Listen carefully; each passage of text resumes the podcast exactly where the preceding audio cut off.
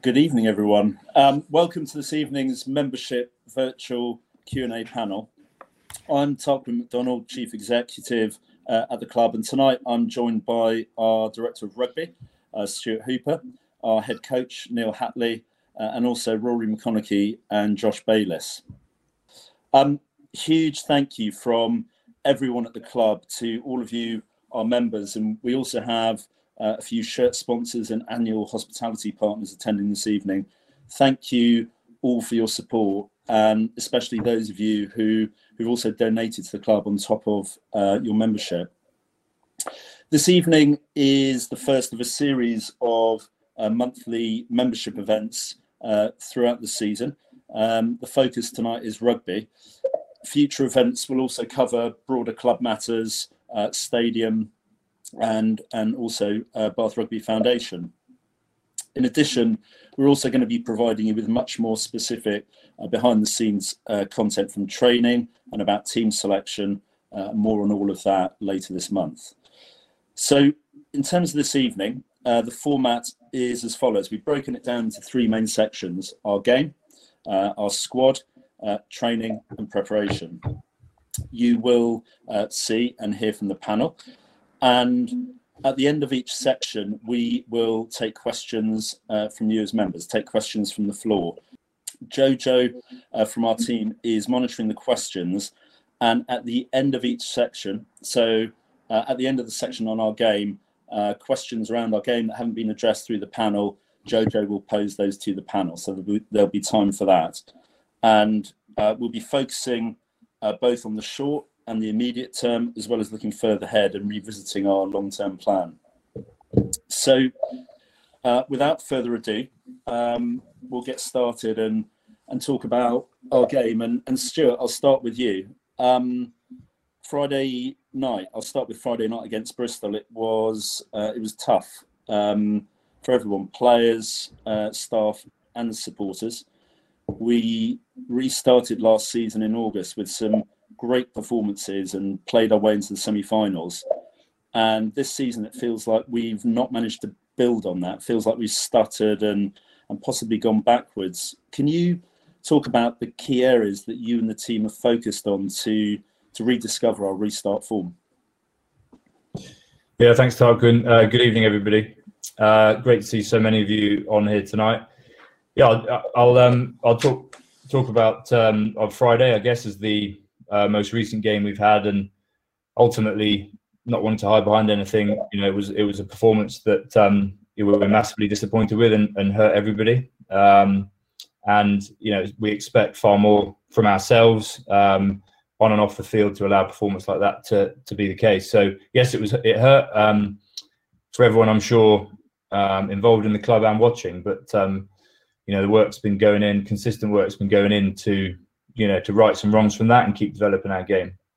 Um, the, the, question around restart versus now is one which gets asked a lot, um, rightly so. You know, there's there's a fair bit. Um, of course, you, you know, it's our most recent experience as a team. It's our most recent experience of as supporters of this team, and and you know the guys did fantastically well and, and took us to that semi final. Um, there's a number of things that are different, um, all of which, on one hand, are factors. You know, and and are things that we have to deal with. They're there, they're they're real, and um, player availability, consistency of the program, um, consistency of international players being around. All those things are factors in where we find ourselves now.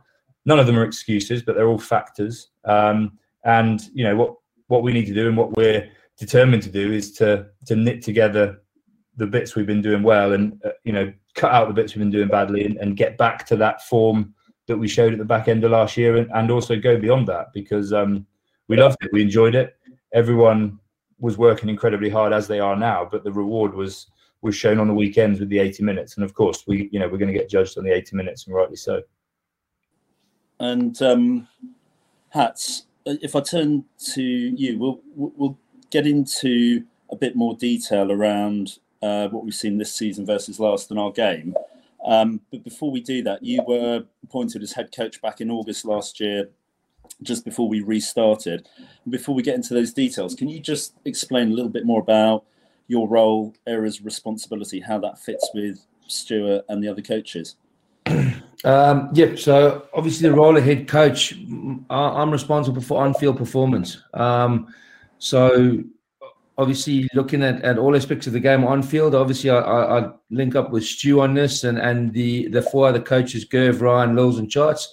Um, ultimately, I'm responsible for preview, review, um, and the performance on the pitch. Uh, so that's that's the major part of it. Then alongside Stuart, it's it's improving the pathway in around the club, um, building up the the values of the club, the culture for the club, which is a responsibility for everybody involved. Um, but one of my primary functions. So those are those are the main ones. And from your perspective, Stu spoke a little bit about what we've seen this season um, versus last. Can you build on that a little bit and talk specifically about what you're focused on to build our performances as we head into firstly Saturday's game against Quins and then beyond that the this next block of Premiership fixtures? Yeah, you know, we looked. Um, I think as a club where where we went through um, post lockdown, you know, where our, our, set piece was very dominant. We, we, had obviously a full house of players. The set piece was very dominant. We were defending exceptionally well, defending pretty well, um, and we were scoring lots of tries in transition off the back of defence um, you know, off the back of, of, of, opposition turnover again, and particularly from set piece, so tries from set piece, not just tank, uh, uh, uh, sorry, mauls and scrums, but play from there. Um, so looking this year now, where we are now, um, we we prioritize. We wanted to prioritize attack more. We feel that the, the club's history, the club's DNA is is around an attacking focus, um, and we wanted to put more time into that. So that's a balance that I've got wrong. Um, you know, we're we've been really focused over the last sort of week to 10 days more and more in defense um, because we've conceded 36, 52, and 48 points um, in the last three games. So that's clearly not good enough for, for anyone's standards. So we're putting a, little, a lot more detail um, in and around the fence and just realigning what we do with some of that training time. And so talking about that, a little bit more. Maybe we'll come on and talk about um, defence. I know there are some specific areas of focus in the games which are really important to the way um, that we want to play, and um, maybe you can talk around those. And I, I, don't know within that if kind of where you're starting, if you've got something around sort of defence and just getting into a little bit more detail around what those adjustments that that you're able to to make and how quickly can they have an impact um, you know heading into saturday's game yeah, I think you know one of the big areas where we haven't been anywhere near as efficient is our transition defence. So from from set piece, from line out, from scrum, um, you know we've defended we've defended pretty well, but where we haven't defended well is off turnovers, off transition, um, things like that. You know the Wasp game sticks out, Bristol game sticks out. Sort of four or five of the tries were were when we had the ball to start off with. So looking off the ball better, um, but then our ability to to flick between attack and to defence. So it's the same group of players. It's very much the same structure. You know, post lockdown, I think up until the semi final, we had from lockdown when we came back to to the first round of semi final, we had the best defence in the league in terms of points scored um, and tries conceded. So it's the same group. Um, it's the same group. It's the same structure. Um, it's been coached a little bit differently. Um, so look, like I said to you, the, the big area is what we do in transition how we react to, to turnovers, um, and, and how we regain our shape and get control back within two to three phases. Yeah. So we talked a little bit about um, defense and we talked a little bit about there about um, attack. Is there, I mean, Hats, we, um, what we saw in restart was a really solid platform as well in terms of our uh, set piece. You talked about our tank and our maul as well. Can you just sort of talk in terms of where we are there, that's still, you know, that that's that's an area, those are areas of our game that we still really see as a strength and want to deliver as a strength. Can you just talk about our our core fund- fundamentals as well? Yeah, obviously, you know, to, to do well in this league, set piece is hugely important. So, you know, you looked at the, the scrum, obviously the, the scrum post post lockdown um, and the line out with with the players available, you know, to be able to have, bring start Benno, bring Boise on, or Boise with Benno, um, Josh McNally, Will Spencer, Charlie Ewels. not everyone's been available, so consistency has been an issue um, in terms of building up those partnerships. Um, so with some of the you know, reactions to COVID and having people available, not available, that's made it a little bit more difficult. But in, in terms of our, our line out accuracy, you know, I think Charts is, is doing a really, really good job there. Um, we're we're one of the better sides in the league in terms of our line out success. So that's that still remains a priority for us. You know, we're um, we're making sure that we address that every week. You know, we, we go live scrums. We've gone live scrums again today, um, albeit with some younger players. Uh, and we're looking again to keep building on that that scrum and, and that drive. You know, they are fundamentals in our league, but it's also something that this club's, you know, in my previous time before and even my time now, um, that we pride ourselves on. So, look, those fundamentals you will never move massively away from in terms of set piece.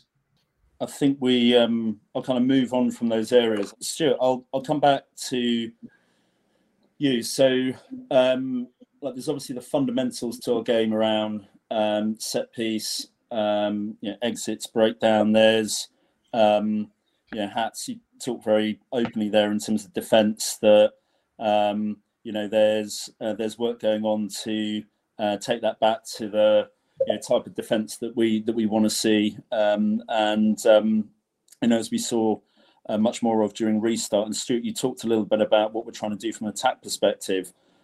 In terms of the here and now, we're you know, it's an unusual season because of the late start from COVID. So uh, we're seven games in in terms of Premiership.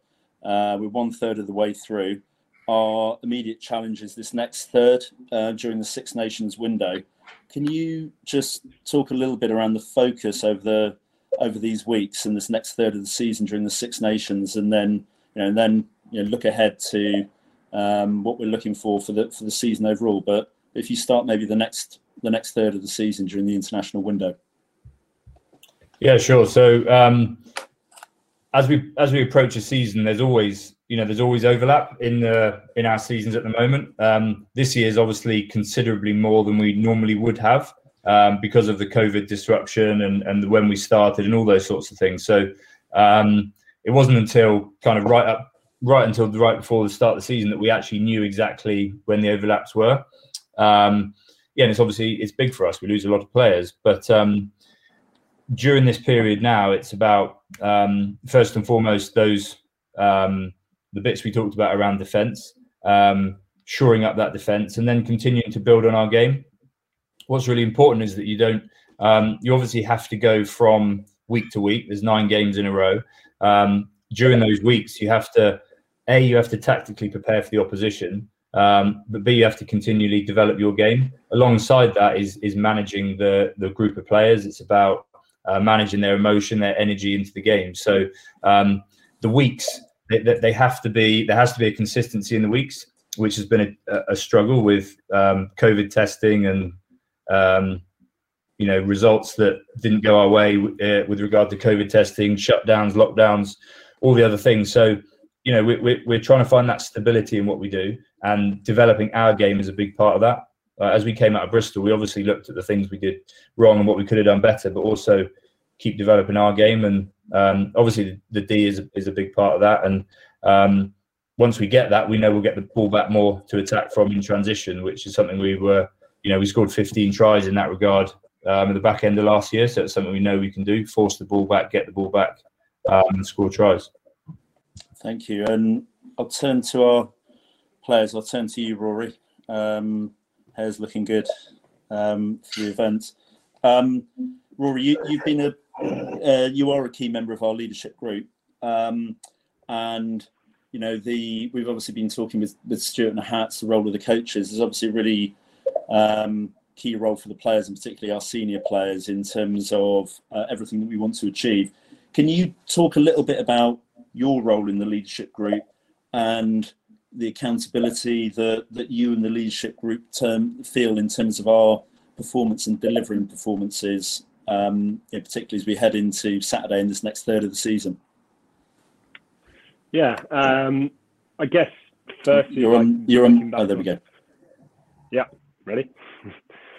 um, I guess firstly, we're you know you look back on Friday night and we're as players, you know, we're seriously gutted about the result, and it's you know, for us, it's the biggest game of the season. It's it's our derby, it's our closest rivals, and um, yeah, we were seriously gutted. And I think uh, you know, as players, we take full accountability of those performances on the pitch. You know, at the end of the day, we're the ones on the pitch um, in control of what's happening in that 80 minutes. Everything else in the week's obviously helped along by coaches, but those 80 minutes, it's down to us, and we've got to take control of that. And and you know, that's that's where we take accountability for those performances. Um, I think as a group, you know, we as a leadership group, we're there to to help make the club as as successful as possible. Um, you know, we want to get to that point where uh, people across the club can challenge anyone, um, whatever their role is, to make the club a better place and ultimately, ultimately to get the best results at the weekend.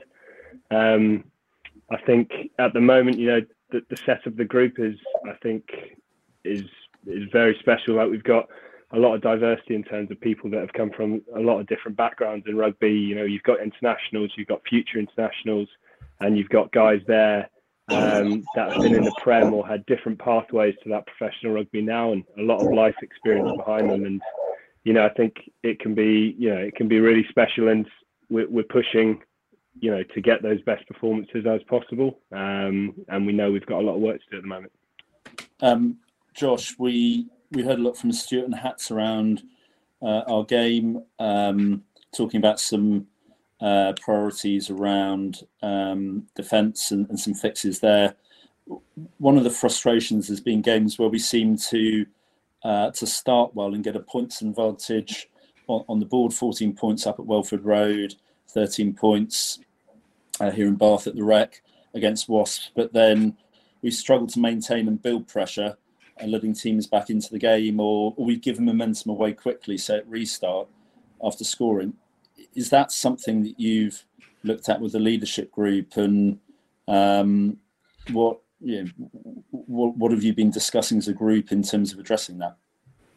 Yeah, definitely, it's something we're sort of very aware of, and and something that that we as leaders have, have looked at um, over the last couple of weekends, and had uh, some sort of tough looks at ourselves um, and and sort of try to to move forward in a way that's going to going to benefit the team and, and going to shore up that defense.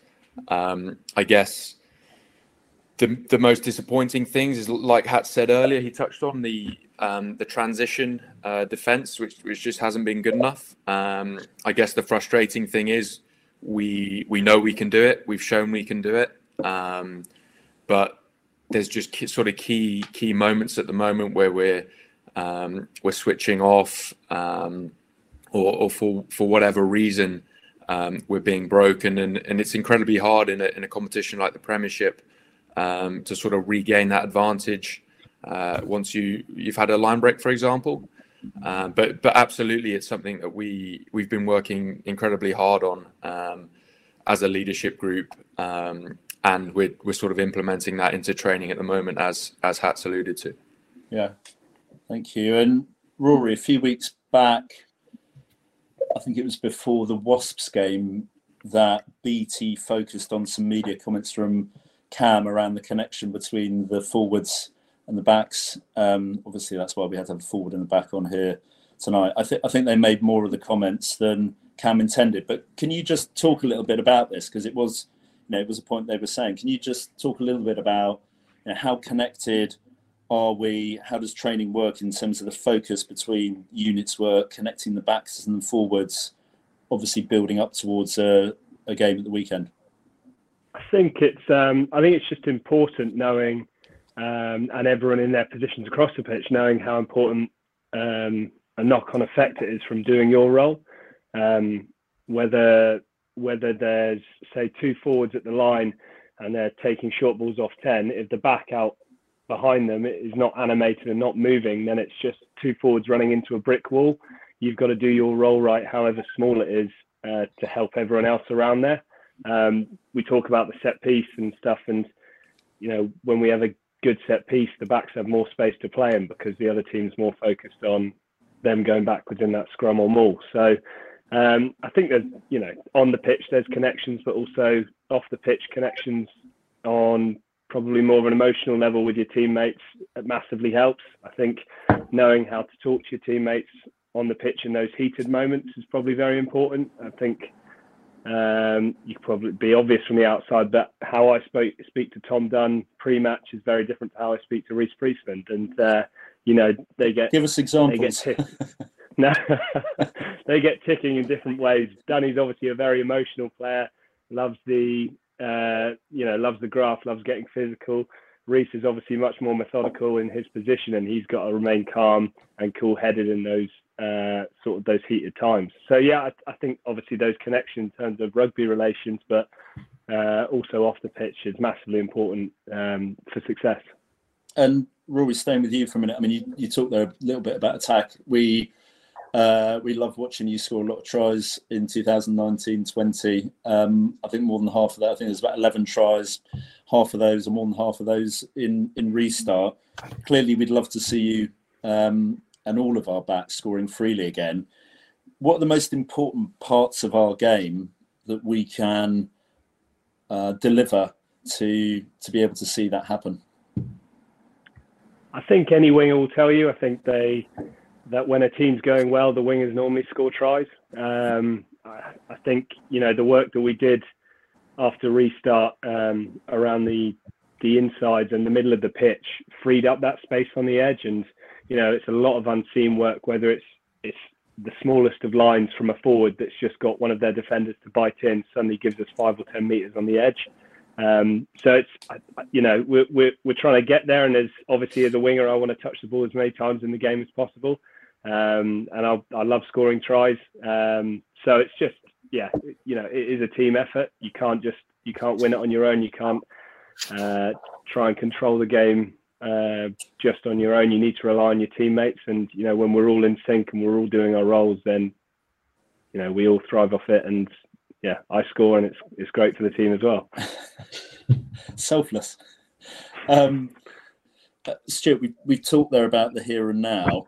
Um, we've talked about areas of focus, um, particularly around defence. Then that we talked about what everyone wants to see is great attacking rugby. As Hat said, it's in the DNA. We want to see the ball in the hands of our brilliant backline. Can you just can you just talk a little bit more about our attacking game, how we develop it, where you where Hats where where we want to take that going forward over this season and beyond? Yeah, of course. Um, it's you know it's, it's a big area of the game that we want to develop. Um, it's an area of the game which all the lads are excited about doing. Like people want their hands in the ball, people want to be running into space. Um, and you know, there's there's numerous ways to do that. One of them is off, as we talked about, turnover, off kick counter, um, and then just off off phase play. So um, we do put emphasis on that, and and sometimes you know these things are. Um, you know, that rugby can be very complex. It can also be be very simple. Um, and what you know, we talk about in training, we talk about hitting the ball. So we want you know we want to develop our ability to run onto the ball from depth, run into space. Um, when you do that, you can you can then go through tackles, offload the ball, um, and you know and, and, get the momentum building. Um, premiership defenses are strong. Like we know that it's you know it's difficult to break down Premiership defenses um, if you don't make those early you know early space like early runs into space we've been guilty sometimes of getting too flat, getting on top of the ball too much. And um, when we do that, when we do get some depth, when we do hit the ball, we can really, um, you know, we can start to cause defenses um, real issues. And I think that's, um, you know, there's a, there's a few people I can see from the from the questions popping up around when we played against Bristol and the energy and and you know questions like that, which I understand when you watch the game, you you, you can see that energy, but um, when you're defending, you know, it's hard work. So um, the more we can develop this and make sure we're hitting the ball and hitting spaces, we keep energy in our game and allow us to really attack with with some venom when we do get the ball. And if I final question summarizing, so there's something around creating space, and there's something around exploiting space, and you know if you created it, you can exploit it. If you don't create it, it's it's harder to exploit. What's the what's the win for us? Is are we creating that space? We just that piece around exploiting it isn't quite there. That's the bit to click, or or is it you know is it is is it both of those in terms of that space that we're um, trying to create to be able to attack with the ball in hand? Uh, yeah, it's, it's, always going to be a balance, and um, you know there's a you know, at our best we create good space, Um, we've got some very dominant ball carriers with Benno, with Will Stuart, Dunny, um, Taulupe. The, these guys are very dominant ball carriers, and they do create space and they do suck in defenders. Um, and when they do, the, the, key to the Premiership is that you know it might sound simplistic, but the more space you can create, the easier it is to exploit it. It's easier to see, it's easier to get the ball there, and it's easier to get into it. So um, yes, you want to create as much space as possible. When you can do that, it's about then the execution to exploit it and, and, and get through the holes. Right. Thank you. So we'll turn to the floor now. So we've got um, we've had 90 questions. So I think we're going to have to extend the timing of this event for uh, two or three hours. Um, but Jojo, I'll hand over to you. Hopefully, you've had a chance to look through them. And, and just for um, everyone who's connected in, we if your question doesn't get asked out, it's we're focusing on questions around our game. If it's questions around squad recruitment, then we'll pick that up at the end of the next uh, section. Jojo, over to you. Yes. Hello, everybody. Um, so quite a lot of your questions have actually, I think, been answered around our game, um, but there were a few which I picked out, which I will ask to the panel. Um, so one from Ken Trowbridge. Um, when you reviewed the performance of the Worcester game, what were important takeouts from that match? I imagine um, Hoops, you'd probably be the best person to answer this one. Yeah, I think the, the important thing for us in that game was um, obviously there was we lost. Um, if you remember, we lost Rhys, who was playing ten for us, and then we lost Josh Matavesi, who was our backup ten. So Cam stepped up and went to ten.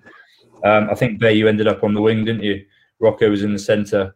Um, but but the game against Worcester was, you know, that we we applied pressure well. Like it was, it wasn't the prettiest of games. we we applied pressure well, um, and we didn't let them out their half. So um, our, our kicking game was strong, even with the, with the tens off the field, and our, our chase game was strong. And if you remember at the, the back end of that game, we showed some um, fantastic scramble defence as well to get back. So the, there was a that, that, was a that was a, obviously an important win for us, but a big win for us on the road. Um, and the lads learned you know quite a lot about themselves about how they can adapt and and, and play in different positions. And um, yeah, it was a it was it was a strong performance all round. Sorry, I'm just gonna I'm, I'm just building on what you said there because it's um, interesting that Ken picked that game out. So that Worcester game, as you said, we had ten, we had backup ten taken out on Friday night. Um, Josh and Stuckey um, obviously went off IPR HIA. Um, Josh Bayliss, not to call you out, you know, we were in terms of line out callers. Um, you know, that was pretty unprecedented. Like how to what to what extent are these sorts of scenarios? Do you game them before matches, or are these things, events, incidences that you you, you have to learn to adapt to in in the moment? Uh, that's Stuart or Hats. Uh, I'll start, but I'll pass on to Hats. Like I've been, I've been involved in in the game for twenty or twenty one years professionally, and I've never, we've never got down to our fourth line out caller in a game. Um, I don't know about Hats, but um, yeah, we to get down to the fourth line out call is pretty unprecedented, I would say. Hats. Yeah, um, yeah. I, I, think we try and put those in scenarios into training. We thought probably after the Worcester game um, that we wouldn't we wouldn't maybe experience something um, as severe as that, um, but that got tested again, obviously um, in, in Bristol. Uh, you know, with losing both line-out callers, losing Rory, um, and then you know for Josh Bayliss to play the way he did, step up, play in the second row. Mike Williams, who's who's a six, who's played a bit in the second row, to come on and call. Um, when Bayer unfortunately got a yellow card, you know, we, we've got people in different roles there making calls. So I, I think Tarquin, we, we try and get that across in training about adaptation um, because the game isn't just all about structure anymore. It, it, tends to break up and, and people have to be flexible, particularly for us. You know, we, we know it's interesting. I'm just looking at some of the comments on the side here. You know, we we want our players to play for England. Like as a club, we want to be able. We want players to experience doing well for their club. So someone like Will Stuart, who, came to us as a fourth choice tight at Was, and has worked his way up in the space of 18 months on on, on you know on, on work that he's done at the club and coaches done at the club to be playing for England. That for us is a success story. Um, someone like Charlie Ewels who comes through the academy and plays for England. We want players to play for England. So, you know, the, the, the next task for us is to make sure that the depth of the squad is is um, is is capable of dealing with having those players away. You know, because we want there will be away. We want our players to play international rugby. So when those guys go away, we've got to keep building up on that depth of the squad to make sure that we can handle having those players away. I mean, uh, to be fair, Neal, as well, I mean, I do think the other point this season is obviously um, extraordinary uh, or exceptional in the number of overlaps. We got 11 overlaps. Um, and, um, you know, if that was the norm, then we'd have a different recruitment policy. It's not the norm and it won't be. We'll come on to that. Um, sorry, Jojo, I hijacked you. Um, back to the floor, please. Yeah, no, sounds great. Um, so we also had another question on the similar lines um, from BT, um, no actual full name, but he asked, um, he or she asked, lots of negative things we can take away from Friday, but what is one positive thing you've taken away from the Bristol game? I guess we'll ask Hats that. You know, it was one of those games. There wasn't a tremendous amount of positive to take from it, to be brutally honest. Um, I thought that that period, sort of straight after half time, we conceded two tries, and then 30 minutes uh, for for the next 30 minutes, um, I saw from players, you know, from some of the young players coming through the squad, um, and you know, I'm not going to shy away from naming them. I, I think Josh, who's on the call, uh, Miles Reid, people like that. There's some some big performances personally from individuals um, who stood up to stem the tide. So I think if you just completely look for negatives, there's always going to be a hundred to find. Even when we're winning, when we won eight out of nine, there's always negatives to find. Um, I've got to strike that balance. The other coaches have got to strike the balance of making sure that we don't just pick up on those. Those are important, and we never ever paper over those cracks. Um, but you know, we've got to get these guys up to play another eight, nine games in a row. So I think some of the individual performances um, and and the way that the team dug in in certain moments, um, you know, I, I like to say I'm, pleased and I'm proud of, of tiny bits that were in there. Um, and I, I, don't think that then goes to say we were pleased and proud of the performance. The performance was nowhere near the level that we expect. Um, and the players know that. The boys will tell you that. You know, there'll be no one more gutted, trust me, than them, than those 23, those 26 sitting in the change room. You know, you if you speak to Rory, if you speak to Bay, what the feeling was like on Friday, Saturday, Sunday, um, you know, it, it, wasn't the end of the world, but it clearly felt like it up until Monday, until we can get back into as a group um, and start start you know addressing those points and moving forward. Great stuff. Um, and then the final one on our game um, from Nigel Hills. And I think um, we can ask Rory um, this question. Um, how do you how are you coached the decision making on whether to kick possession away or not? Um, it's you know it's all it's not certain pictures that you see all the time. It's definitely about a feel of things. I think uh, you know we we've got to read the pitch and we've got to read what kind of pressure we're in. Um, a lot of the times, if we're going backwards and we're trying to carry, we try and carry like a lot of teams you'll see will try and play out of trouble and actually end up in more trouble. So we've got to realise where we are on the pitch and you know what the context of the game is. There'd be no point going 10, 15 phases in our own 22 and then still trying to play out like we've we've got to kick then and we've got to realise also to play to our strengths. You know we've we do have good kickers in our team. We've got Rhys obviously at 10, um, but we've got a lot of good kicking nines. And, you know, as wingers, we've alluded to it, like we've got a lot of big, uh, big boys on the wing and big fast boys. So using that box kick to our advantage and putting pressure on people, which we did really well after restart. And, you know, we've probably gone away from that. And that's probably down to our own. Um, probably not training it as well as we can as individuals and not working on it as well as we can. Uh, but as soon as we get back to that accuracy of kick and you know the desire of that chase to get the ball back, I think that's you know they're the they're the good times to kick and build. Pre- it's another way of building pressure on teams. I think if you go, you look further down the field into sort of the opposition's sort of 22 or 30 or 40 meters out. Obviously, we want to hold the ball um, and we want to score tries that way, but if teams end up having one in the backfield and we see a way of putting pressure on them is by putting it in behind or dribbling it into sort of the five meter into touch and backing our line out to put as much pressure on as possible, then we feel that would be the best way. Uh, there's definitely not a set uh, set areas in the pitch that we, we will always kick from. Uh, we've always got to have a look at the pitch and have a look at the picture that we've got and, you know, and be good rugby players at the end of the day and make good decisions. Thank. That's all the questions from that section, which I um, don't think were answered by the previous um, discussions. Thank you, JJ. Right. Um, section two, we'll talk a bit about our squad and pathway. And Stuart, I'll, I'll start with you, and I'm going to start with the longer term here. We have a long term plan for our squad, senior squad, and that includes the pathway that's set out in detail for five years, but the principles extend out beyond that. Can you paint a picture of the squad that we have and that you want to continue building? Yeah, of course. Um, I think there's a number of um, there's a number of factors that go into building a squad over that period of time. Um, so one of them, obviously, is is playing numbers. So for, for each position, you know, you, across a season, you've got to have a certain number of people. You've got to have a depth chart that shows you when so and so's away with England or so and so's injured, you can still compete. So we have depth charts across the positions.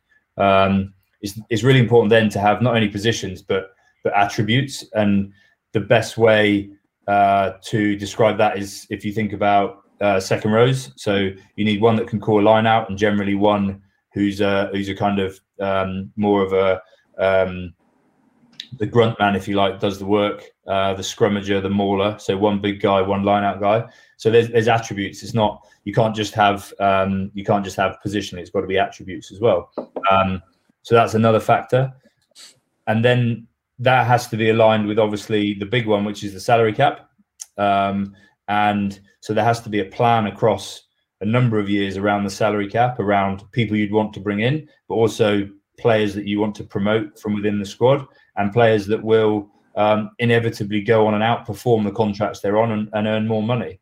Um, within that, you have to also factor in players leaving um, and the reasons why they may leave. It may be for game time opportunity elsewhere. It may be for more money. Um, and what we try to do is to plot that over obviously a, a decent length of time. And, and, importantly, the whole thing has to be combined with where we want the game to go. So we, we have to be looking at who we can sign, who we can bring in that will allow us to to really push and develop our game. So it's a pretty comprehensive piece of work. Um, lots goes into it, and you know the the planning that's gone into it um, so far up until this point, the squad we've put together um, has been outstanding. The acquisitions of players from different um, from different competitions, like Raws sat there now, who, who came to us from the Sevens competition. Will Muir's done the same. Uh, players who've come to us from Championship Rugby, Christian Judge. Players who've come through the pathway, like Josh sat here now. Um, th- there's different routes into our squad, um, and obviously you add to that what we would call the more high-profile signings from leagues around the world, like Jaco, who you've seen this week from Super Rugby. So, um, yeah, that that's um, that's kind of weaved and, and planned and um, and executed and and um, and reviewed as well. So, if there's somebody we wanted to get and we don't get them, you know, I want to understand why. If there's players that we lose that we don't want to lose, I want to understand why. Um, so it's a it's a it's a pretty full on process and one which um, is really important for the club, and and and particularly um, with the you know with the cap, you know you've got to be you've really got to be on it, and you've got to make sure that you're spending the money very wisely. Um, somebody asked me about it the other day. I think it was um, one of my kids was talking to me about how you how you put the squad together and, and what you think about it. The, the easiest way I could describe it was like if you um, because there's there's lots of agents in the game and they'll send you you know players after players after players and um, it's really important that you, you, you can't be too reactive to those things. So it's a bit like if you go to the supermarket and you're starving and you don't know what you want, you end up spending loads of money and getting home and actually you haven't got the best meal. Uh, you just got a load of stuff that you eat and it might satisfy your needs for a couple of minutes, but um, doesn't do you for the whole week. So it's really important to go into that supermarket with a shopping list of exactly what you want, spend your money wisely, go home and um, you know create something special. So um, yeah, the squad is the squad is is well mapped out, it's well thought out, and um, obviously there's going to be more developments this year and um, and beyond. Hats, can you maybe talk a little bit um, in more detail around our squad in terms of key strengths and areas of development? I'll start with the I'll start with our pack. and how complete is our pack in your view? What sort of a, a pack do you want in terms of attributes? Are there any areas that you would like to develop further? You, you know, it's easy to look around. We look at, you know, maybe Jack Willis at Wasps. He's been high profile. The turnovers that he gets. You know, are there any areas of the game that um, that you that you'd really like to develop on top of where we're at now as well? So, um, yeah, how complete is the pack? What do you want it to be like, and what are the key areas of development with that group? I don't think it's ever complete. Um, I, you know, the, the, way that the game's gone, it's becoming more and more of a power game. Um, you know, so we're looking at uh, we look at our, our, our, our, sort of our front row at full strength. We feel that we've got good power there. Um, you know, uh, with Boise, Beno, Tom Dunn, Will Stuart. Obviously, um, we're we're in the market. You know, we're looking for for certain positions. So you you know some of the people that are leaving. Um, you know, tight head second row, and we need to make sure that we have a really um, a combative, not com- just competitive, but a combative um, forward pack.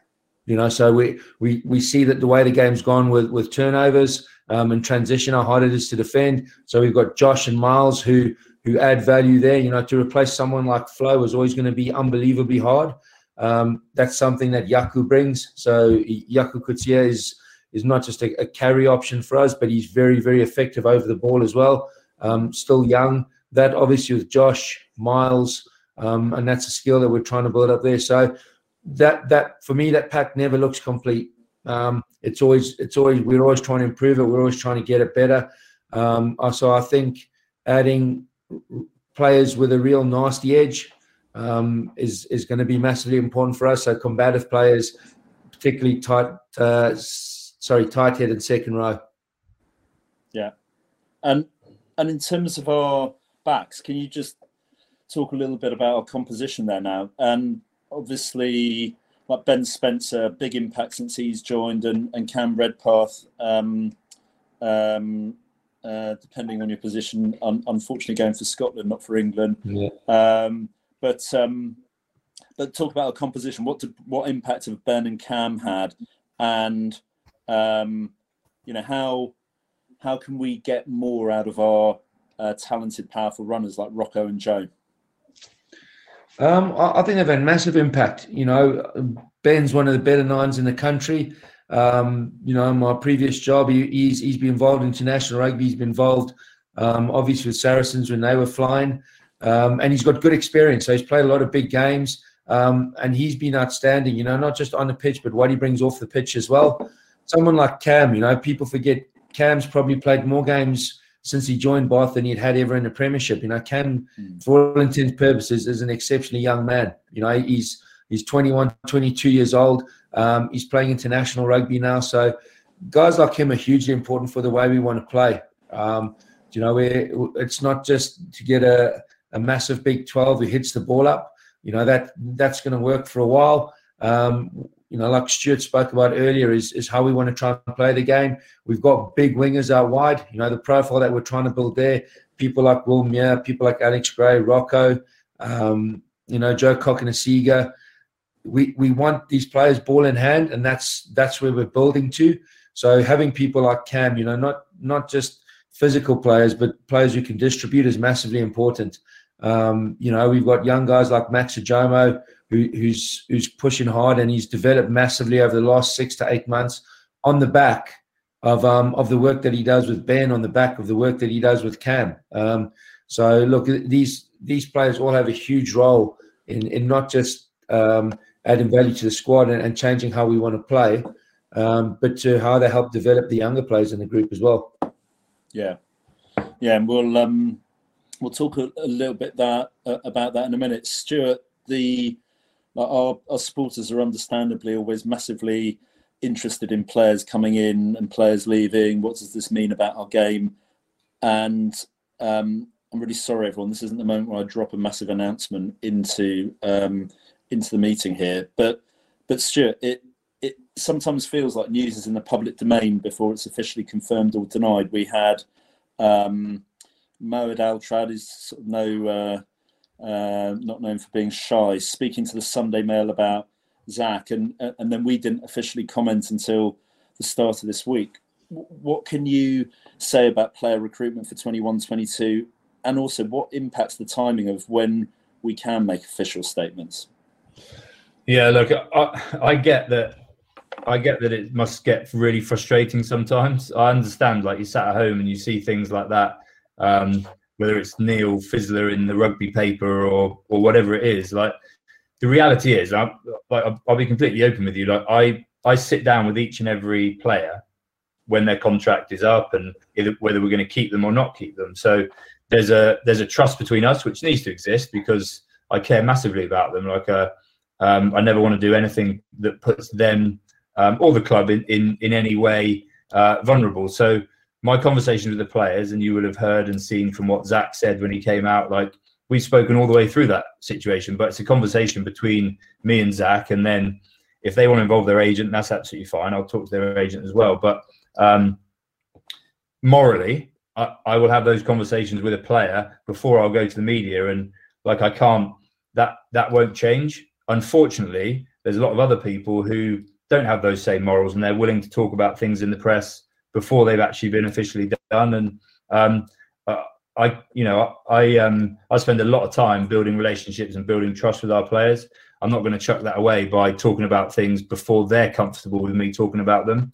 So I think quite often this is seen as protective for the club. Reality is like uh, it can be on occasions, but also it's about the players. Like those guys have futures as well. Those guys have careers that they want to um, go on and have, and, and I have a responsibility to look after them as well as inform all of you great supporters what's going on. But I assure you that once there's an agreement between myself, the club, and the player, when we can talk about things, we do because I get it. I get it. I get rumors. Are, it's good to listen to rumors, and everyone enjoys a little bit of gossip. But um, we've got to look after the integrity of what we do and the relationship between me and the players. Everything. And Tarquin, sorry, Tarquin, yeah. can I just reinforce that? Like mm, the sure. transparency that we have with the players. You know, the, these are the guys. Uh, there's there's some of the comments on, um, you know, just just looking on the side, yeah, on um, players' trust and what players are able to do. Like it's one of the most crucial things for us. Like the transparency that and and hoops has been brilliant at it. Um, you know, the transparency that we have within the squad when we can and and when we do inform them is as soon as possible. You know, our, yeah. our duty is is to is to massively make sure that, like like Stuart said, that we we help look after their best interests um, and do what's best for them moving forward, whether it's players coming in or players leaving. Well, yeah, and I'll, and actually, I'll, I'll sort of jump uh, ahead a little bit, and I'll well, I'll give you. This will be a question for either Josh or Rory. I'll let you fight it out, but just that question of trust. So back in June last year, there was we were obviously in the midst of first lockdown and rugby was you know we were trying to restart rugby didn't know exactly how it was going to happen. There was changes in the salary cap rules. We went through recontracting through that whole period. One of the you know, yeah i'm really proud of how we showed up as a club in terms of you know we took leaps and bounds forwards i think in terms of just the honesty how we dealt with everything the recontracting the communication. And you know, I was speaking a lot with Charlie, was speaking with other players, Josh or Rory, I'll let you choose. That point around trust, it, there was a really important time through everything that was going on that was incredibly tough. It felt like a really important time for the club, for the for the playing group, and you know, it only takes a moment to to undermine trust. So to Hatz's point, it's so important to continually reinforce it. Can you just talk a little bit, you know, from a player's perspective in terms of you know the environment that sense of okay there's a t- togetherness among the players but you know that broader sense of trust within the club and within the environment not just within the playing group. Yeah no I, am happy to, to give it a go. Um is is is vital um and i think we're we're very lucky um at bath to have guys like like hoops and hats and yourself tarquin who um who make it very clear from the start that any questions, any queries, anything um, that we as players are worried about, we, we go straight to them and, and we know we're going to get um, a, an honest answer. Uh, and that's the most significant thing. And that's um, what sort of developed a huge amount of trust between between coaches and players. Um, and, and like you said, you referenced the that point sort of between during that first lockdown, um, when players all over the country didn't didn't really know what what was going on. Um, and I mean, I remember speaking to, to guys from other clubs who were um, who were in a real pickle and just didn't really know what was going on. Um, and and as soon as you guys knew uh, what was happening, or um, or even if you didn't know, you you sort of kept kept in contact and, and made sure that um, that that the players were happy and um, and that we knew we knew what you knew, which I think for us is is massive. Um, and I, I, can't speak highly enough of of how that's uh, that was dealt with um, and how trust is dealt with at the club. I think it's it's one of the um, I mean, transparency is one of our key values, and I think it's something that that we live um, we live every day. That's good. That was an unprompted answer as well of the um, money coming later, Josh. But um, I mean, just one thing because I, think as well, there's a lot of speculation in the press around players, and we can't respond, and we, we're not going to respond to every rumour. I mean, there is one that I will just comment on, which Fissler in the rugby paper, who obviously not someone to ever let truth get in the way of a good story, um, talking about Anthony, JJ, Beno. It was complete nonsense. They're in contract this season and next. They're really committed, uh, absolutely bought into what we're doing. So I just mentioned that because that was getting ridiculous. There was no truth in that at all. Um, Stuart, I'll, I'll, I'll come to you. One of the other questions that gets asked about is injured players, and sometimes from a supporter perspective, where what you primarily see is the 80 minutes of the game, it can feel like a player disappears and, and it's unclear what's going on, and you know they're still very much part of things. Obviously, it's different for everyone at the club. They're they're rehabbing. They might they might be uh, doing some exercise around the, some exercises around the on-field training. We do not communicate players unavailable due to injury, but but we can communicate more about selection and update our members and supporters on longer term injuries, and that's something we're going to do a little bit more. Can you just provide an overview on some of the longer term injuries and how the guys are doing? Tom Ellis, for example, he's we haven't seen him for a little while, and you know one or two others. Obviously, Boise, um, you know, tough for him. Can you just provide a bit of an overview on one or two of those long term rehabbers? Yeah, sure. I'll probably just I'll probably just expand on that a bit, Tarquin, if you don't mind, because sure. um, uh, I think some people probably think that I do it just to be uh, obtuse or something. I, I, generally, I you know the the reasons that I wouldn't talk about people who are kind of um, close to coming back is just to try and keep a competitive advantage. So you know, if we're gonna if we've got someone who could be available this week against Quins, what I don't want to do is in the media session that we've had today, you know, talk about them definitely being back because that can you know, it can be a competitive advantage. Um, what I think is important for you guys is that um, yeah, I'm happy to talk about the guys who are out longer term, and I'm sure we can, you know, there's there can be some some work they can do to feature a little bit of their rehab processes because some of them, some of their rehab processes are kind of eight nine months long in, in the worst cases, and and you know they'll enjoy having a bit of engagement with supporters during that period as well. So um, we can talk about those. I think um, I'll talk about one specific thing. Some sometimes clubs um, they announce their teams, they announce their 23, and then they announce um, they put like a list below it of the people who are unavailable due to injury. Um, my personal view on that is I, I, don't think it's right because then by process of elimination you end up with a list of people who just aren't picked. Um, so from an internal perspective for the players, like okay, these guys are picked, these guys are injured, and, and these guys are, are just not picked. Um, again, those things are things that we have conversa- conversations about internally, um, not necessarily to release every week um, when it goes out to press. I think, um, Tarquin, we've spoken about me talking a little bit more about selection and why I've picked the team I've picked, which cool, I'm more than happy to do that. Um, and then long-term injuries, yeah, we can we can talk about them. So there's a few guys who you haven't seen for a while. Um, so um, Tom Ellis, you didn't see since the back end of last year. He played well for us at the back end of last year. He had a minor surgery in the in the short break that we did have, and he's probably he's close to now full training. And you know, full training is basically what it says on the tin. Like that means you can go out and you can you can go flat out um, on the field in training. And we normally look for about two weeks of that hats before we consider somebody for being selected. Yeah, especially for someone like Tommy who's been out for the length and duration that he's been out. Um, so yeah, we've got to make sure we do right by him. Um, so it looks like modified training to start off with, then into full contact training. So it could be anything depending on the individual. Someone like Rory probably takes a week to get back.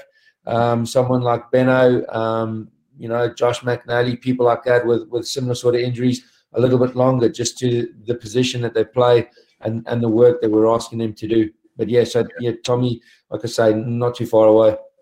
Yeah, so Tommy's probably yeah he's probably a week or so away from being back in full training, and then obviously, as we said, a couple of weeks back into games. Um, guys who are still out longer term, Boise. So he he had a knee surgery, so he's going to be out, um, you know, until till the back end of the season. Um, hence the reason we brought Jamie Bhatti in. Uh, Ross Batty uh, has had neck surgery, so he's he's still not not close to getting back to training. He's working hard with the physio. So these guys are in training. They're they're doing gym and they're doing stuff with the physios, all their rehab, um, but they're not back on the field. Um, and then Will Spencer, um, who we saw um, enduring image of, of, Will Spencer up at Sale with his face wrapped up in a in a bandage right across his nose. Um, oh, yeah, so um, he's uh, unfortunately had neck surgery as well but he's not. It's not a, not a as long term as a, as a uh, Roscoe. So he's going to be, you know, he's probably uh, four or five weeks away from getting back into the mix with full training. Um, but he's doing well. He's he's in a good spot, and um, yeah, he won't be won't be too long. Thanks, Stuart. And yeah, just to confirm to everyone, we're um, more later this month. We're planning a, to start a regular piece to a camera from Stuart um, talking about team selection for the upcoming weekend and a bit more around um, injuries, not specifically around selection, but a bit more information um, and, and content from those guys rehabbing. So more on that to follow. I am. There's lots of questions I could ask, but I'm very conscious of time. So, Jojo, I'll talk slowly. I don't know how ready you are. If you'd like me to hit another question onto the panel or uh, whether you're good to come in and take uh, present questions from the floor to the panel. Let's put her under pressure. Let's go. Let's go.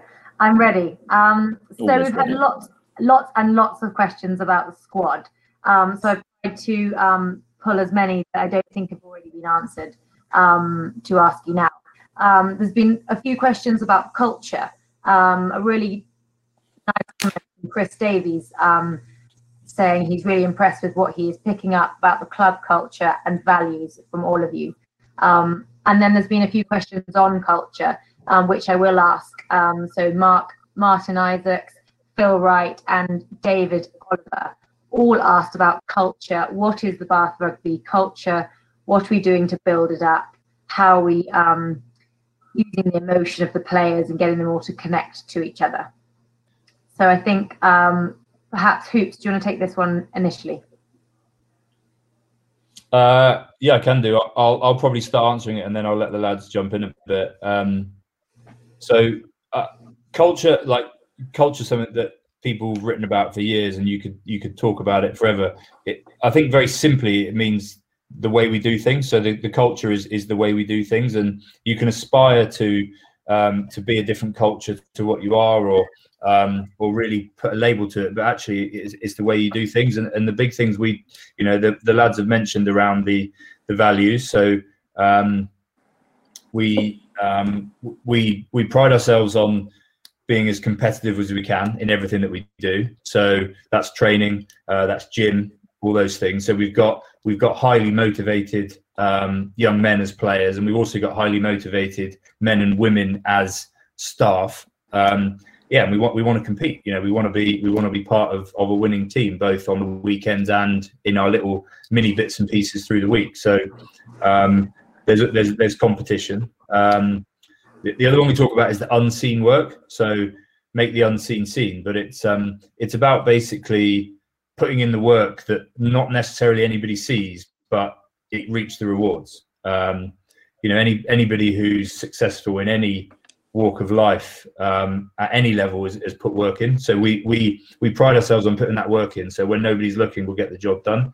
Um, and the last one, which is is around transparency, is around um, you know it, it's around an openness um, to um, to challenge, to be challenged, um, and to you know to be as real as possible. So conversations with players are real. Sometimes they're real, saying you were awesome this weekend. Sometimes they're real, saying you know that was way below what we expect, and you're not playing. But we we try to be real um, and transparent with that. Um, and all of that, I guess, we, you know, the way we talk about it is we, we, do it together. So we're trying to be, you know, we're trying to be as close as we possibly can. And um, when when we know that at our best, we, you know, we back each other up on and off the field. Um, and that's what we aim to create with a with an environment where those values come to the fore. Um, we celebrate the individual, but we try and pull it together as a as a as a, as a team. Hats, can I linked in with that? Um, so that connectedness Stuart was talking about, how much more of a challenge is that with we'll, we'll come and talk a bit about training preparation, but um, how much more of a challenge is that with all the impacts of COVID protocols and the limitations on, you know, other than a contact training session, you know, we have to be apart. There's a limit in being together. Like how, how, how are you going about building culture at a time when the protocols make it that much harder? Yeah, it's probably harder than it's ever been. Um, but that's the challenge. You know, I think, you know, we, we come in in separate groups. So sometimes it's the backs. The backs come in, do weights, look at the video, look at the review, then they have to leave, and then forwards follow them in. Um, so even, you know, and that's not just us, that's everybody. So we, we know better or worse than other clubs. But um, it, it becomes harder. It becomes massively harder. Like for me, the, the culture is not something that you just develop if it was that easy, everybody would do it. Um, it's something that you develop over a period of time. Um, it becomes, you know, those values aren't just words on a wall or, or something that, um, you know, that gets rolled out when it suits you or when, when you've hit a tough patch, all of a sudden you roll out, you, you know, your three values and you start talking about culture. Those are massively important when things are going well when they're not going well, when when people have family members that are ill or, or they've had, you know, like Tommy Ellis, um, you know, the, the, birth of his of his you know young baby uh, to him and, and his lovely partner. So those those are things that we grow, and they have to grow organically. They can't be forced on us um, or forced on each other. And I actually think um, that's something that having been at this club when we were successful before in that in that 15-16 season where people like Paul James, Hoops as a player, um, Pete Stringer, uh, you know, guys like this, Dominic Day, all older senior players, they, they brought young people along with them. And I think that's where we're starting to get to. We don't have as an experienced group, but we've got people like Rory, um, Josh Bayliss, you know, guys that are, are, are, from, from the city or living in and around. Um, and they're starting to develop that culture. You know, they're starting to, to drive it forward, not not just, you know, like I said, sort of words on a wall, but how they act every day you know what they do, how they conduct themselves on and off the pitch, away from the club. Do they put the team at the center of everything? Um, and that's where we're heading to. You know, and I, I can see that. I, I, see it every day. Um, I see the improvements that we make, and sometimes it stalls. You know, sometimes you, it doesn't. You you feel like you're making steps, and it stalls for a bit, and you might drop off a little bit, and then it builds again. You know, and that's the that's the constant challenge with with building something that's sustainable at the club. So when people walk in, you know, it becomes you don't need to ask or be shown um, a sign on the wall as to what it is that, that makes your club different.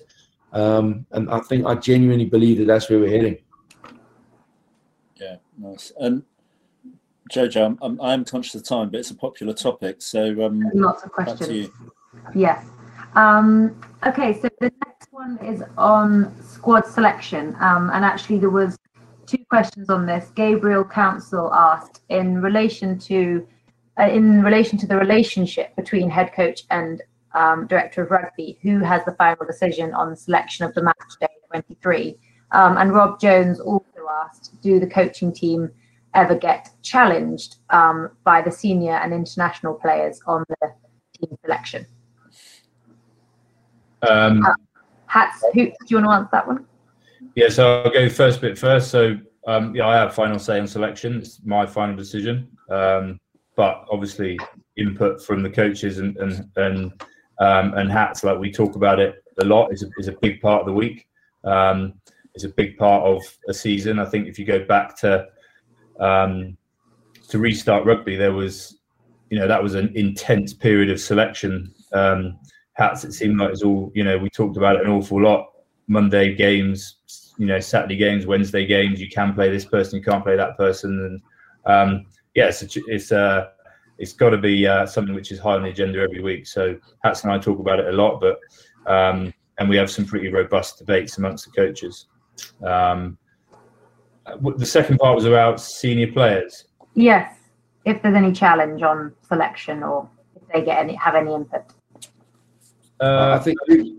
Yeah, go on. So then, like, it's not just from senior players. So, you know, we we have we have some of the younger players in the squad as well, and and we, like, I think we've got a real issue. If if I don't have players coming knocking on the door, I want to know why not.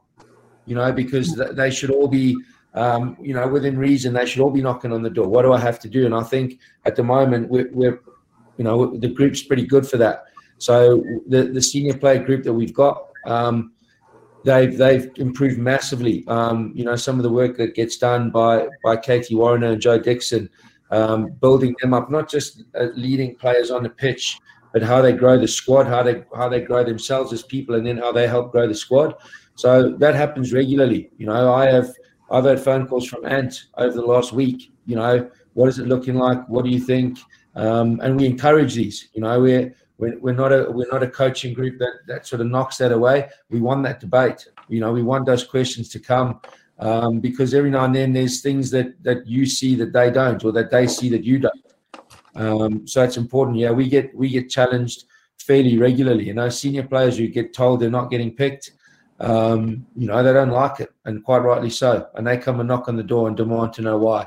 Um, and what we can't just say is, well, we've just decided to go with this. We need to be able to to explain what it is that they're not doing, or what it is more that we want from them. You know, so it's not just a case of you're not selected. Um, good luck next weekend. It's a case of you haven't been selected. This is why. This is where you need to get better.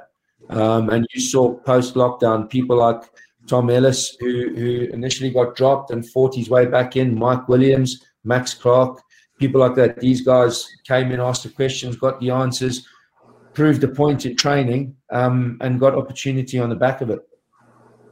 I think uh, just listening to Hat says it's so like two things. That it's actually a big part of a selection meeting. Is like so we picked 23 players for the squad and, and another three for um, like match day reserves. So there's 26 there out of a squad of um, 59. So all the all the people who don't get picked, some of them are injured, but the ones who are not injured and not picked, like we we then have a conversation about them as to why they haven't been picked.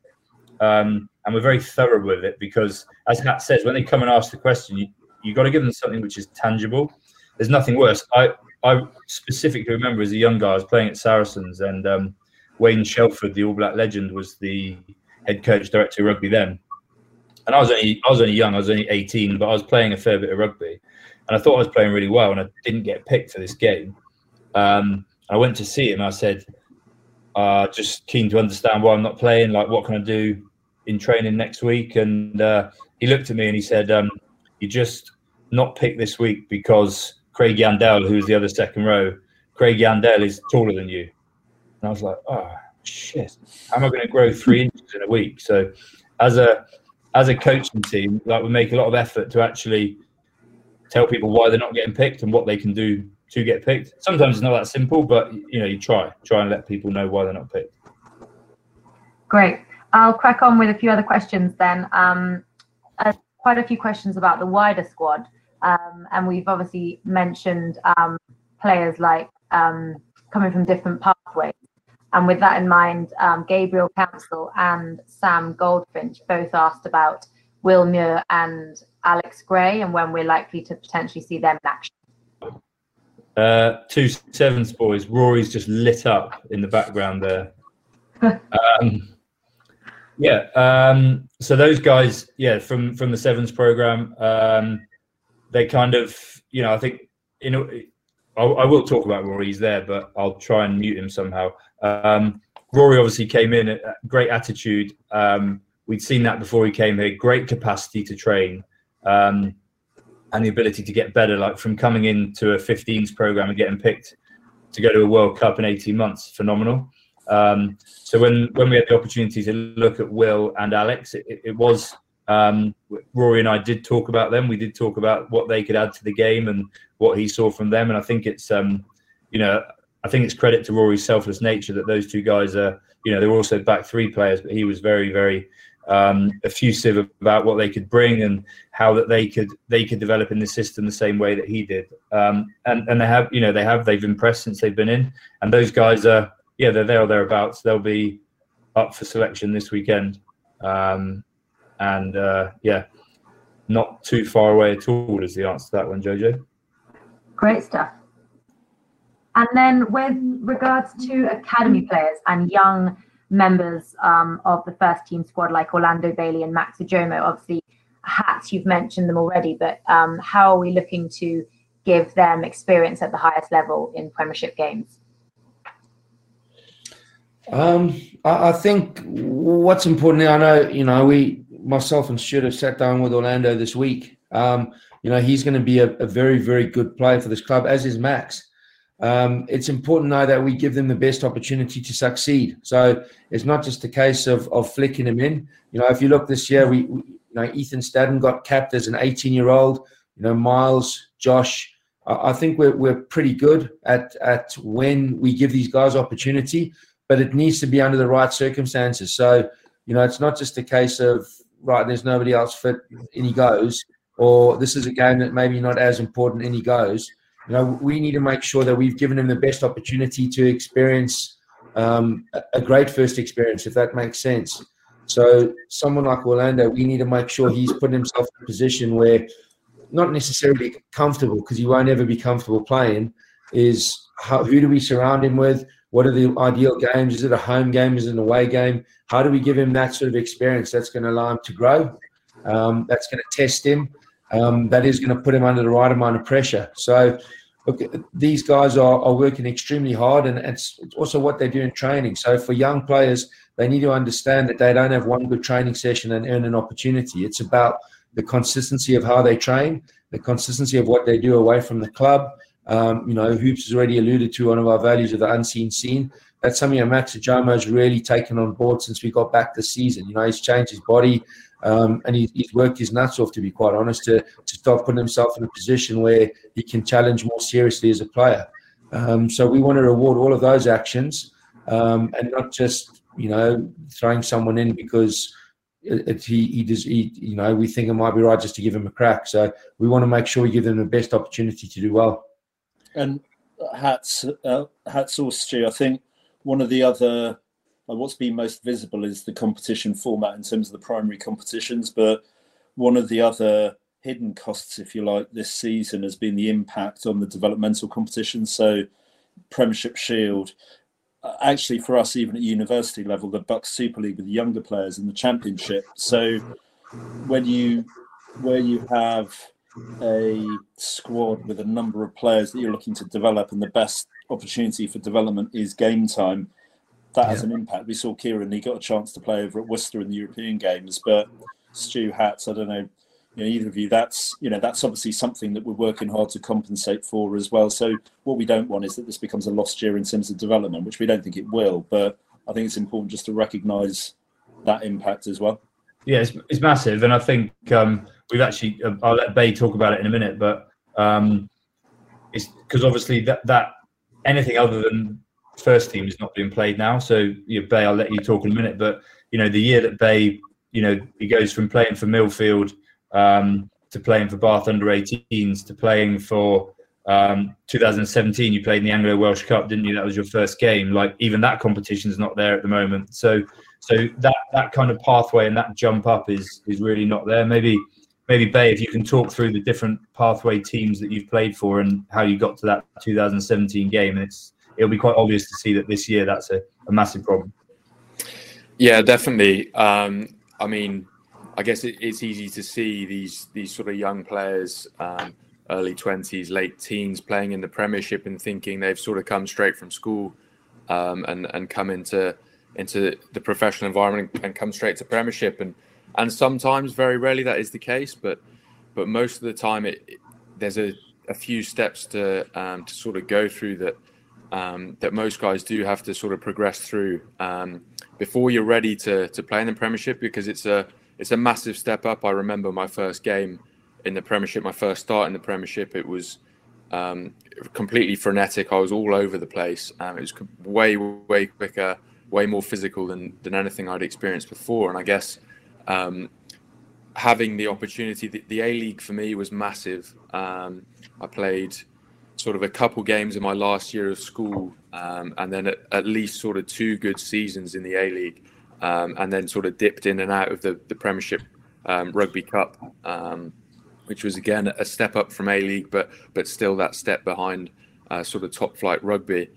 Um, I was lucky enough as well to to go on loan to Clifton, who played in in Nat two in my first year, um, so the third division of of English rugby, the fourth division even um, and just to get some experience in men's in men's rugby, and and obviously at at the moment, um, I sort of look at the, the guys who've, who've just left school and um, sort of feel um, how hard it must be for them uh, with, without playing, um, because that's ultimately the experience of, of playing in, in, in men's games is is is what's going to sort of drive your development development on the most. Um, I'm going to build on Hat's comments about adaptability um, earlier on, and I think this is such a there's so much interest around squad and around our people that we we've let the clock run on. And what I'd suggest is there's just there's one. So we've we've got a, about seven or eight minutes left, and then we need to let these guys go. And and obviously they're busy in terms of getting ready, preparing, recovering ahead of the, the weekend game uh, against Quins. There's one ask that I just need to articulate to to you, our, our members, our supporters, and then Jojo, I'll hand back to you because you're doing a, a brilliant job. And questions on uh, squad, but also if there is anything around training and preparation that you can you can put those to the panel. But before that, I need to please ask for your support in relation to the stadium development, which, as you know, has been on an extended pause due to COVID. And what we need is we need your support to ensure that the principle of a new stadium for Bath Rugby continues to be enshrined in local planning policy. So, what's known as the local plan, and that's currently under review. So, this principle has been enshrined since 2014, but people, uh, uh, local, but you don't actually have to be local, anyone is able to comment and being asked for their views on this review of local planning policy.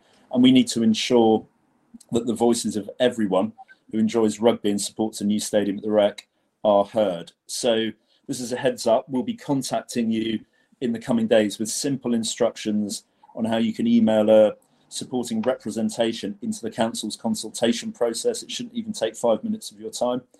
And this is really important for a long term stadium development at the Rec, and the deadline's the 18th of February. So, uh, in the next few days, uh, you'll be communicated to about that. Be straightforward, and please take a few minutes of your time to support.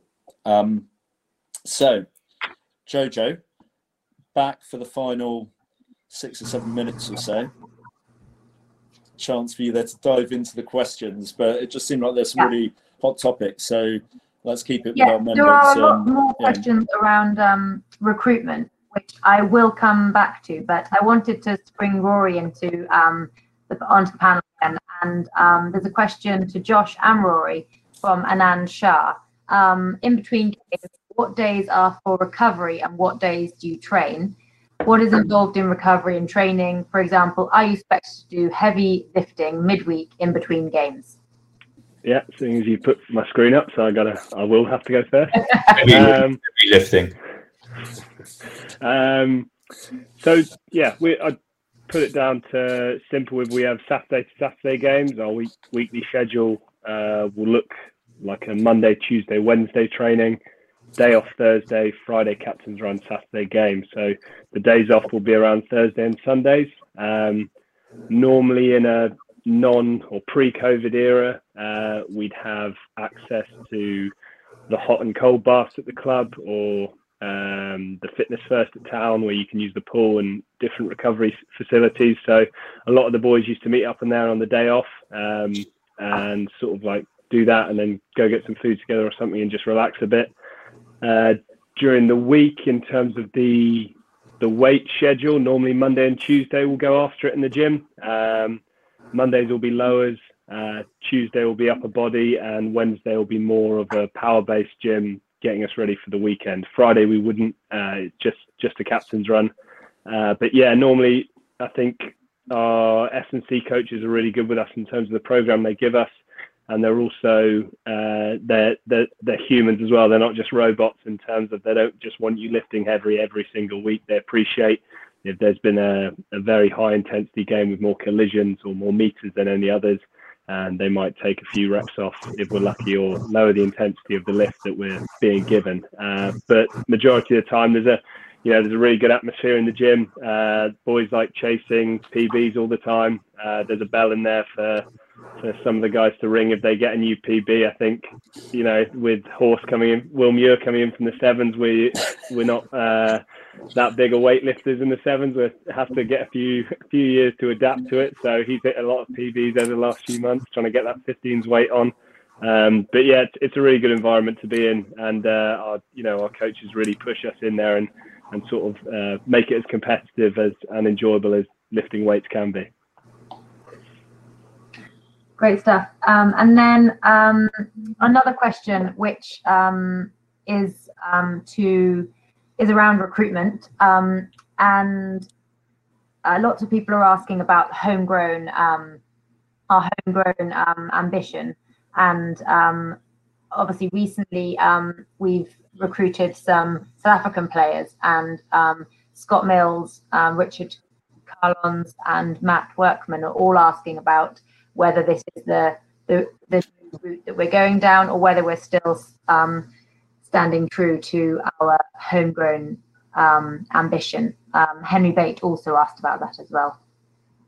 Um, yeah, I can I can answer that. I think uh, it's it's always um, like the, the homegrown side of things. Just explain that, if people don't understand what that actually means, it's it's people that are from the academy pathway. So we every academy has a geographic region. Um, and ours is um, yeah, ours is obviously uh, not all of Somerset. Actually, we're kind of um, east of the M5, um, Somerset, and then we're um, Wiltshire, um, Dorset, um, and a little bit of Hampshire. So homegrown players come from that area, so they have to come from that area. You can't get them from anywhere else. So that's geographic, and we develop those guys in our academy. Um, so that's the likes of, of Josh. The South African guys, and the question I've seen, seen, a few about that, about the South African players. If you rewind to my conversation around how we build the squad, um, that was, you know, if I'm honest, lots of those guys are brought in because of the attributes they've got. Like Jaco's been brought in as a, he's a destructive ball carrier. Um, and traditionally, the pathway, the system that we have here, um, it doesn't bring those guys through. We, we bring through players who are more kind of agile, um, guys like Josh who are, are quicker and um, and can step, like Zach. Um, those are more traditional sort of English pathway players. Um, so the South African guys were brought in on, on attributes, um, and it's also a balance. Like we've obviously we've got a very high proportion of English players. we're above 90% English EQP. We call it English qualified players. Um, so there's room in there for um, you know some some players from overseas, and, and, the South African market at the moment is is a good one because of their their competition. I heard a chime uh, from the church over the road. I'm very conscious of very conscious of time, and uh, time flies. There's so much more we could talk about, but uh, these guys are, you know, and thank you very much, Hats, Stuart, Rory, and um, Josh. Obviously, very much focused on the weekend ahead. So we are going to have to stick to timing. I will ask one last question of each of you, and uh, I know everyone gets asked, "What have you learned the most through COVID?" So I won't ask that question. I'll look forward versus looking back, and just the simple one: What are you most looking forward to about the year ahead? Before I name someone, who's going to go first? Whoever's screen pops up.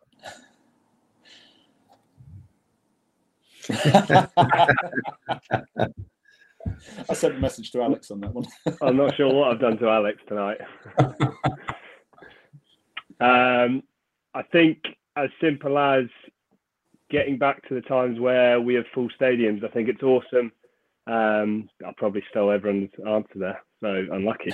Um, uh, first, you know, getting the fans back in, getting you guys back in is incredible for us. I think perhaps before lock, uh, before restart, I didn't appreciate how much it gives to you as a player and having that atmosphere in in the stadiums. I think it's very although we've tried to learn to develop our own sort of excitement and our own um, atmosphere within the squad when we're out there, it's it's so hard to match it when you've got um, you know thousands of home fans screaming out after you whenever you make a break or whenever uh, your team scores a try. So it's yeah, it's definitely something I'm looking forward to.